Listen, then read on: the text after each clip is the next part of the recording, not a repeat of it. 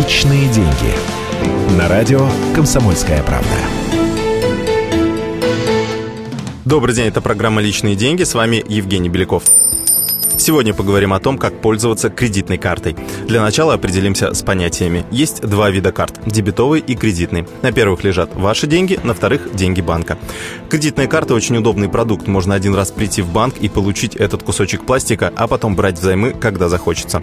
Более того, если правильно пользоваться кредиткой, проценты банку можно вообще не платить.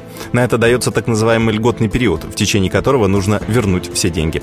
Льготный период, зачастую это 50 дней, действует так. В первые 30 30 дней вы покупаете товары на кредитные деньги, а в конце месяца банк выставляет вам счет. Его нужно оплатить до 20 числа следующего месяца. И тогда никаких процентов платить не надо.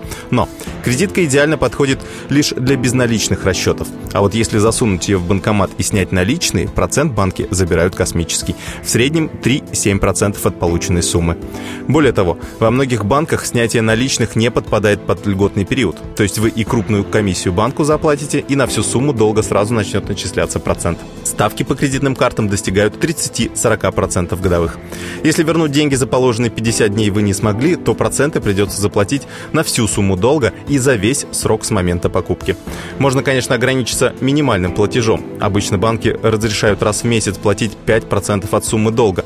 Но в этом случае вы фактически будете платить банку только проценты, а тело кредита будет оставаться неизменным. Банкам только того и надо. Поэтому увлекаться использованием кредитки все же не стоит. Это была программа «Личные деньги». С вами был Евгений Беляков. О других видах банковских карт расскажу в следующих передачах. «Личные деньги».